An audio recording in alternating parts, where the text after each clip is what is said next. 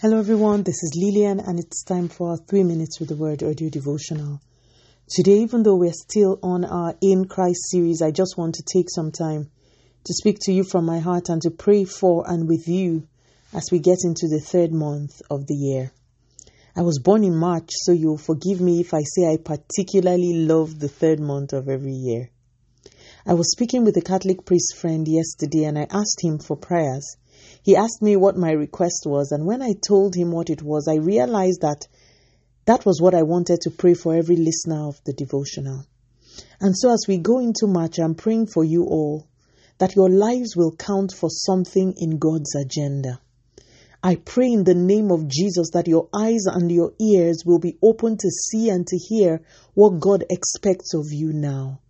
I pray against distractions, distractions that come disguised as needs, distractions that come disguised as offense, distractions that come disguised as temptations, distractions that come disguised as open doors. I pray that your discernment will be so heightened that you will stand against any distraction that comes to veer you off destiny's track.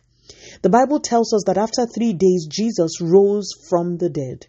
I pray for you in the name of Jesus that in this third month, dead things will come alive in your life. I speak life in the name of Jesus into that dying marriage. I speak life in the name of Jesus into the brain of that student.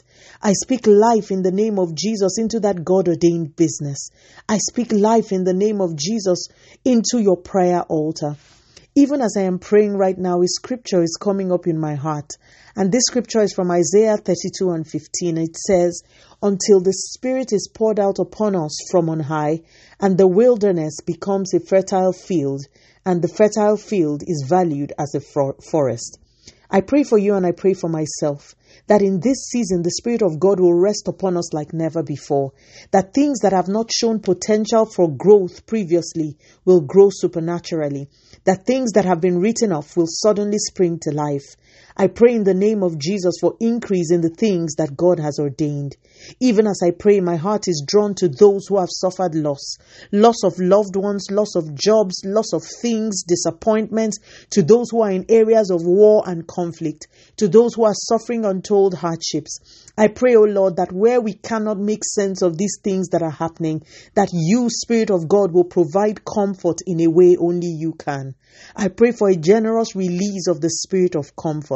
I pray for as many who are yet to accept Jesus. Lord, please reach them. Touch their hearts, open their eyes, interrupt their journeys, and send the right laborers to them so that we all can enjoy the glorious salvation that Christ paid for for us.